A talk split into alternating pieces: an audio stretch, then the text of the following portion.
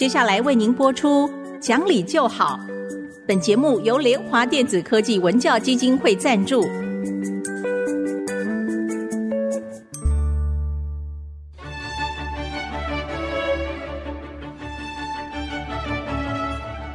在日常生活当中，人们的不理性行为经常是隐藏在看似理性的包装和掩盖之下，很难被察觉。凡事讲理，所有事情就会简单的多。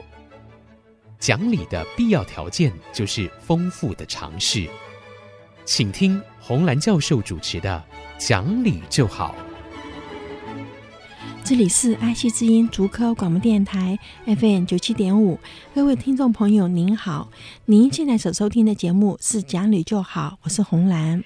听众朋友好，我是田丽云老师好，田老师好，老师我跟您说，我上个礼拜遇到一个事情，嗯，心里面啊其实难受了很久啊，就是我跟几个学生们在讲一些价值观的事情，结果有一个学生跟我讲说，老师。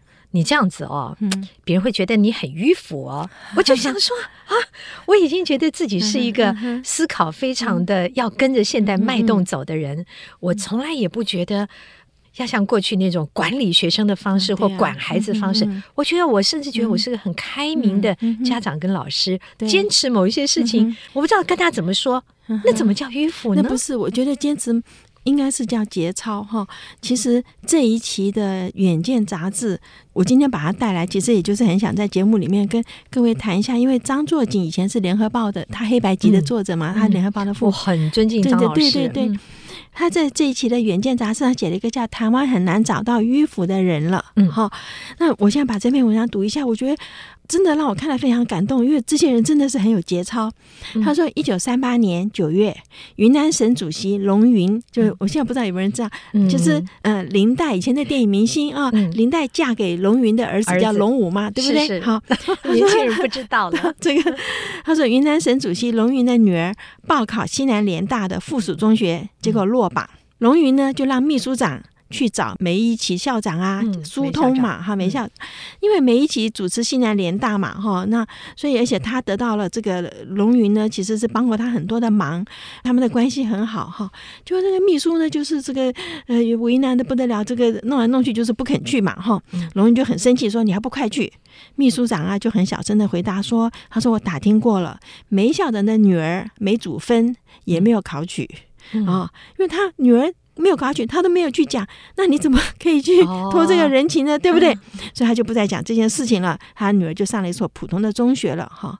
那么还是在西南联大的时候啊，这个梅贻琦是千辛万苦就向教育部要钱嘛，要学生的补助费。嗯、按照规定呢，他们家的四个孩子是有资格去申请的，看来一个都没有去让他们申请，就是为了避嫌嘛，不要让人家说闲话。嗯，他说那个时候啊，他的家用情况是非常的拮据，哈，已经是。寅吃卯粮了，所以他宁可举债变卖家产，让他的太太在街上卖糕点。哈，我记得有一次啊，就是。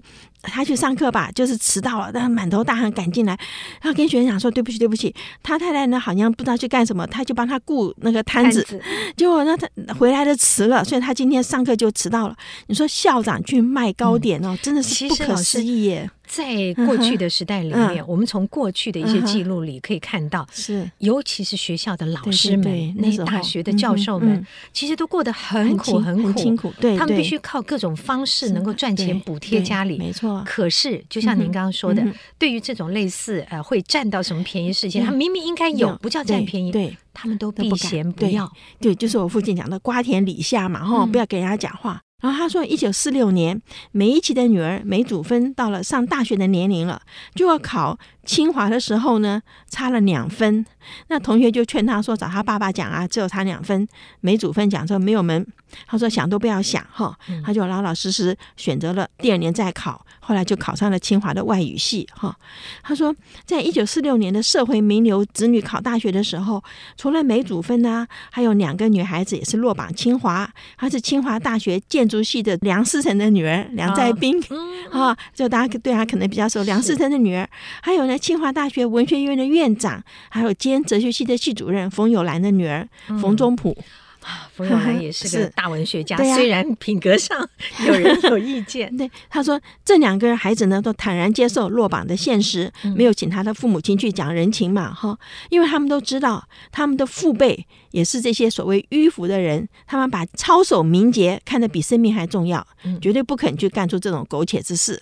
所以我想哈，张先生所讲的这个迂腐，可能就是刚刚讲的操守名节，哈，就是您讲的操守名节了，哈。他说：“后来，冯中普在第二志愿考上了那个南开大学的外语系，念了一年以后，一九四七年再以同等学历再考上清华大学的外语系。哈，就是这样子的时候，所以他说梁在斌呢就录取到比较分数略低于清华的北大西语系读书。他说被称为清华四大哲人之一的潘光旦，哈，他也是一个叫做迂腐的人，因为上世纪三十年代的时候，安徽的省主席刘振华。”请潘光旦要让他说两个儿子来入校当旁听生，但是清华是不设旁听的嘛，嗯，所以潘光旦就婉拒他。他说：“承刘主席看得起，但是清华之所以被人家看得上眼，全是因为按照规章制度办事。如果把这一点给破了。”清华是不是就不值钱了啊？我觉得我听到这里啊，嗯，嗯，真的好希望我们大家啊都能够静下心来想一想，什么叫做被尊敬？对，什么叫做自重？其实指的就是对于某些原则的坚持。对，可是现在我们真的比较不容易坚持原则。有的时候我们回头晚上的时候，很多人看着镜子，看看自己，会不会觉得有点羞愧？是啊，我觉得现在年轻人需要典范嘛，因为他做一件事情的时候，他不知道该怎么做，我们会很自然从大脑里面去找，那以前的人怎么做，我们看得起的人他怎么做。对不对？所以人会效法先贤嘛，对不对？不一样的东西。我们好像在节目里谈过一次，说“骄傲”这个字不好，哦、对不对？记得我们那时候是说用“荣耀”这个字，“荣耀”是个正向的，“嗯、骄傲”是有负向的在里面。现在很多人说我骄傲，我怎样？其实你说你骄傲，这就是本来就对你人格是一个不好的事情。你说我以什么为光荣、为荣耀，那是可以的，以什么为荣比较好？对对，对，所以。这个有点有点关系，其实国文程度哈，我一直在想说，怎么样能够再提升一点的国文？还有一点真的一定要讲，是因为很多学生来跟我辩，也就是说，他们看漫画，漫画不说漫画不是不好，我还是觉得说，漫画里面你的文字字的修养就会差很多。现在有一些漫画，的确，他的创作者啊，写故事的人，他的文笔啊，甚至说他的文学修养是不错的。我们希望的是，年轻人不要只选简单的东西看。你要懂得去挑到好的作品，不管是哪一类作品，因为时代在进步嘛，我们也必须承认，就是说，呃，各种文化的创意表现方法各不相同，但是我们要给自己养成一个品味，就是不要只选择简单的、随俗的，或者说只要看销量大我们就去买一样的东西。其实你要自己去选择是好的，能够让你能够在阅读之后有所进步的，我觉得这个才重要。我也不是说反对漫画，而是说我自己在教学的过程里面，我看到学生在写问答题的时候，他好像不能够用文字把他的意思表达出来，他还是很需要去看一些比较中国传统的作品，哈，就能够打下文学底子的一些作品。对，因为你看哈，我们说。比方说好吃，你一定还要不能说好吃好吃好吃，你要用不同的字来代表这个东西，对不对？嗯、我们说不要用叠字哈，你这个前面已经讲了这个字，那你后面就换一个字来形容它。可是学生这样他就没有字可以来换啊，他的他的词汇不够多，对，词汇不够多。嗯、那这个问题就是说，因为看漫画多半你就是把这个故事。接受下来了，可是你那个描写的这些东西啊就没有了嘛，那些字就没有了。然后现在学生读白字哈，读错字，那实在是一大堆耶。对，我觉得这件事情啊，嗯，它在长久之后应该会显现出它的问题。所以难怪很多家长其实是很忧心，就会觉得自己要给孩子补强很多的阅读。这件事情是好事，那最主要就是让孩子们真正愿意接受阅读，也就是要为他挑到正确的书。正确书。你知道哈，现在我们看到说这个疫情其实很难过去，我们基本上就要跟它共存了嘛哈，嗯嗯，所以远距的上班可能以后会变成生活的一部分。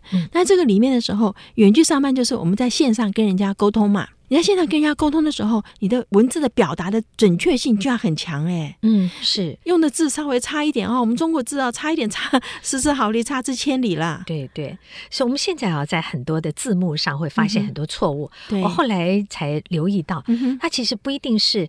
打字幕这件事，是因为过去我们会手动打字幕，现在不是，是用软体翻译。对，软体翻译之后就有很多音同字不同出现。所以如果也要提醒大家，如果你在使用的是用翻译的软体，一定要去查核。我就被提醒过，我有那个因为在网站上啊有出现打出来的文字影片，就有听众提醒说：“哎，你那个上面有什么什么错字？”其实我们是很尴尬的。过去我们是不太容错的，就是不愿意出错。是是。那现在发现软体会出问题，也就是我们可能在文字的部分上要更费心。对，没有错。我跟你讲哈，因为同音字很多，可是字一改掉以后啊，你不知道它什么意思。我们说坊间哈，坊间有很多卖什么什么东西，他把它打成房间。啊啊，是啊，坊间跟房间就差很多。你虽然说音很相似，可是字一出来以后，他房间为什么会卖很多东西呢？你就看不懂了嘛。哦，你后来想了半天说，哦，坊间，嗯啊，接着卖，你要从它前后去猜。那这就是您刚刚讲的，用声音去，他就把它变成文字出来的时候，那个同音字啊，他就去乱挑了。错，对，这就是《镜花缘》里面一个小故事说，如果字音。字义都不清楚的时候，你怎么知道你读了什么？所以从咬字发音和正确的字开始是重要的。是是，这个真的是这个样子。好，我们这边休息一会儿，马上回来。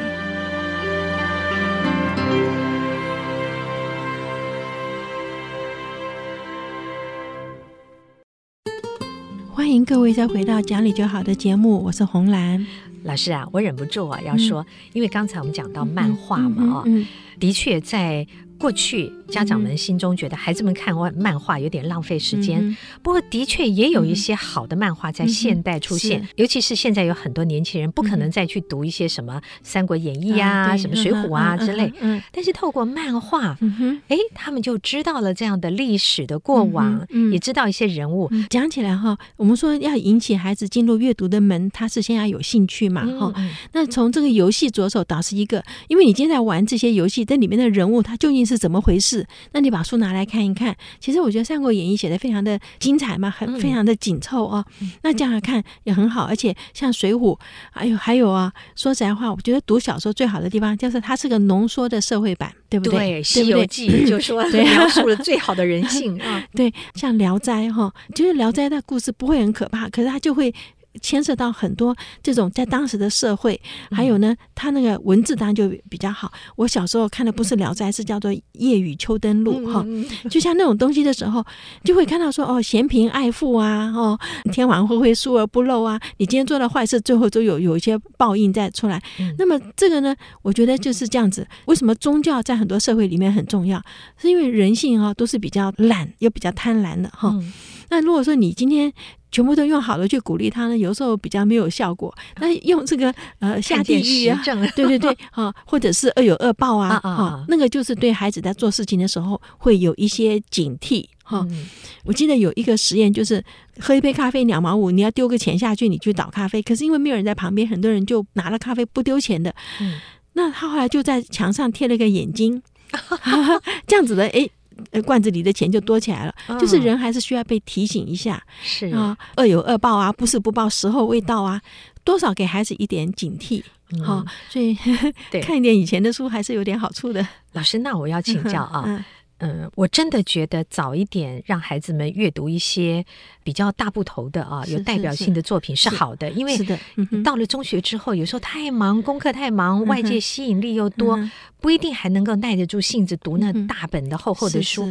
所以，如果我们要读一些经典书的话，您会建议哪几本一定要看？我们提供给家长们参考。我自己是很喜欢《西游记》哈，要让孩子看《西游记》的方式，其实是父母先讲里面的故事。啊，然后呢，把里面的对白哈，比方说他今天好看的地方就是孙悟空的个性，猪八戒的个性哈，他用对白里面都把它是真的栩栩如生嘛哈，就是觉得那我觉得那很好看，所以父母亲啊，你叫他看的时候，因为他前面有有思为证，那个部分一定要删掉，因为学生不可能去看那个什么有思为证，可是就看他内容的时候，你真的看到说这个呃这个看到这几个角色的思考跟应对，对，对，有时候很好笑的，对。对，我是觉得那个量真的很好，而且很符合人性。我们很多人呢 就是这样思考跟这样做事的。是是，唐真的耳朵很软，对不对？猪八戒讲一讲，他就去念那个紧紧箍咒。那个猪八戒去巡山，他一边走一边就想着这个弼马温他来陷害我，我就去躺在那个草里面，我就怎样怎样，就是就人性嘛。对，我就觉得这个我觉得是很好。那么。假如孩子能够从这里面接受一点文字，那你后面再去看《三国演义》、看《水浒》，都可以看得下来了。嗯，其实我自己是很认为说，像施公案，或者是像包公，呃，就七侠五义啦，哈，像这种，因为他是这个故事当然很紧凑，尤其是坏人嘛，哈，蔡京啊，是这种这个，嗯、我觉得从这里面来看的时候，孩子不知不觉就把中国古代的一些习俗啊。读进去了嘛？然后那些做官的人那个嘴脸哈，然后被欺压的小民，尤其是到那个皇冠的那个、那个、那个、那个部分的时候，当然这里面一定要有父母亲的帮忙。看的时候一边看一边跟孩子讨论，因为孩子会很敬仰父母亲啦。假如今天我做这件事情，父母亲也在看的时候，我觉得那个感觉就是我跟爸一起了，我我跟妈把自己提升到比较高的程度，我觉得孩子会很喜欢的。总之啊，父母亲陪着孩子阅读是重要的。嗯、而在刚才老师举的这几本书例子里啊，我觉得更多的就是看见社会里面人与人之间在生活中会面对到的问题，不管是私私生活上的问题，嗯、还是在工作职场上。嗯、那这里面你就会遇到不同性格的人。对，有的时候我们会找到好伙伴，有的时候我们会被欺负，对有时候根本就是你路见不平，但你就是帮不上忙。对，就是。不得不安安静静的在一边都不敢讲话，然后你就会恨自己，说我为什么没有这个勇气？对，对就是很多生活里面的真实面貌会看到。那这对于一个呃年轻的孩子来讲，从故事的累积里，他会学会做人做事的道理，也比较不容易上当。因为它里面就会有把那个坏人设计怎么样来骗你的时候，把这个写出来。那下次有人在讲同样的话的时候，你就会比较警觉，说：“哎，这会不会是一个陷阱？对不对？”尤其是像这种七侠五义，或者是像这个彭公案、施公案里面古代的一些案子哈。那这些人为什么会去上当？他要怎么样被人家骗？其实这就是人性的话，早点让孩子知道说这个社会有很多的丑陋面，我们尽量保护孩子不去碰它。我是觉得说，可是你要让他知道说这，这是现实，这是现实，对。对因为今年一直下雨嘛，哈，不能去哪里。那么我就在网络上看一些旧的，因为现在有电子书了嘛，哈，就是电旧的东西，它里面好多好多的故事，各种故事里面啊，书生啊，啊，就是说下雨啊，碰到到了，就是像那那种东西，你就看他说对谈讲的话，哈。过年的时候有学生来我家拜年，现在很少学生来拜年了，我就很惊讶说，啊，你们怎么会出来？说啊，在家里烦的不得了。那我就跟他说，那你为什么不跟你爸妈聊天？哈，我觉得聊天就是你学到你父母亲生活经验的方式。这两个人嘴巴马上一扁，说跟他们就是没有东西可以聊哈。就是那个刚才我们说的说迂腐，迂腐，这八股无聊。对，好，我真的跟你讲哈。我跟他讲说，我学到很多的东西，其实就是平常跟我爸讲话的。因为我妹妹也讲了一句说，为什么你都知道？好像爸比较偏心，就只告诉你，没有告诉他。我说其实就是因为我晚上跟我爸，他睡觉以前要喝一杯酒嘛，哈，那我就是陪他喝那杯酒的时候，他就告诉我。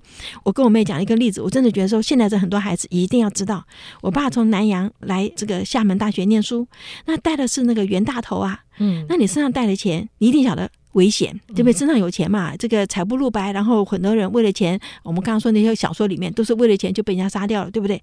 所以我爸就说，他到了厦门以后，第一件事情把这个钱去买成什么呢？谷子、稻米。因为啊、呃，学校开学是九月嘛，哈，还没有收成，农家需要钱去买肥料、买什么的时候，他就把，比方说，你这块田里面的东西是我买下来，我钱先给你。好，然后钱给你，全部在我身上就安全了，对不对？学费缴完以后，就那个等到要毕业五六月的时候，稻子就收成了。收成的时候，就把稻子拿来卖掉，那就是钱了嘛。钱的时候，他就回家去，就安全嘛。我爸说不要在身上带钱，带钱是不安全的事情。那我说我们都放银行啊。我爸说他那个时候银行是不安全的，那个时候，那个时候，所以他的这个方式呢，很像当时王安石的那个青苗法。嗯，好，就是我你现在缺钱嘛，我钱先给你，让你去买肥料，让你去种，最后收成的时候，你把那个收成的还把钱还给我，这样子我的钱也有地方去，那你也就不要去跟银行贷款或者是怎么样。哎，我觉得这个很厉害，我就问我爸说，你怎么会想到这个？我爸说，当然就是前面的人教的嘛。嗯，中国人很早就去南洋打天下，然后在船上啊，也都是你知道的。我们常常看到古代的小说里面，哎，看他箱子很重，就把他害死，嗯、对不对？嗯、我们看那个《西游记》里面，唐僧的父亲啊，就是看他去，他要去上任，哎，箱子很重，那个那个坏人就把他害死。嗯、所以我爸就说，这个钱财是财帛是动人心，哎呀，才不能露白的。嗯、那么你今天要出来上学，你必须要有这个钱。一到以后，赶快把它放在别人拿不走的地方，嗯，买成土地，买成稻米，你就拿不走了嘛。所以稻子还在田里面，人家怎么怎么样都偷不走。我想说，这真的很很很好。所以很多的智慧就是来自前人的遗留下来，来的经验。那最好的能够去找到这些智慧的，嗯、阅读是最快的。阅读是真的是最快。嗯、如果说不愿意阅读，就要去跟你的父母亲谈 因为他总是经过了一些东西嘛，哈对。所以这边时候，我一直觉得说，读古代的小说，你就会看到说各式各样。为什么人心只要看到别人露出来一点金子，他若很穷的人，他可能五两银子他就杀你了。对不对？那我们看到这个武侠小说里面的话，就很多是这样。然后呢，击鼓去鸣冤。嗯，你要鸣冤的时候。冤情只是每个朝代都有的，呃，哪里没有死掉的人，对不对？哈，这里面都有。那这里边的时候，你碰到这些冤情，你要怎么办？一个就是说我十年寒窗，我将来这个我中了举了以后，我我做了官以后，我怎么来收拾你？另外一个就是你要退一步，有人出家，有人干什么？我觉得这里面就是很多很多的事情，慢慢从书里面去把它社会面貌都在里面对梳理出来。嗯、那这些呢，要靠孩子，其实没有办法，其实还是要靠父母亲有空的时间，一点一点的跟孩子这样子提拨一点。就让他去了解一些这些事情了呀。那我们今天跟各位谈到这儿，如果有老师真是语 重心长啊，没有，就真的很希望说各位能够透过书本让孩子多了解社会上的形形色色，避免他们将来上当受害。对呀，各位如果想再听一次今天的节目，可以上 IC 之音的 Podcast。好，那我们下期再会，再会。本节目由联华电子科技文教基金会赞助播出，用欣赏的眼光鼓舞下一代。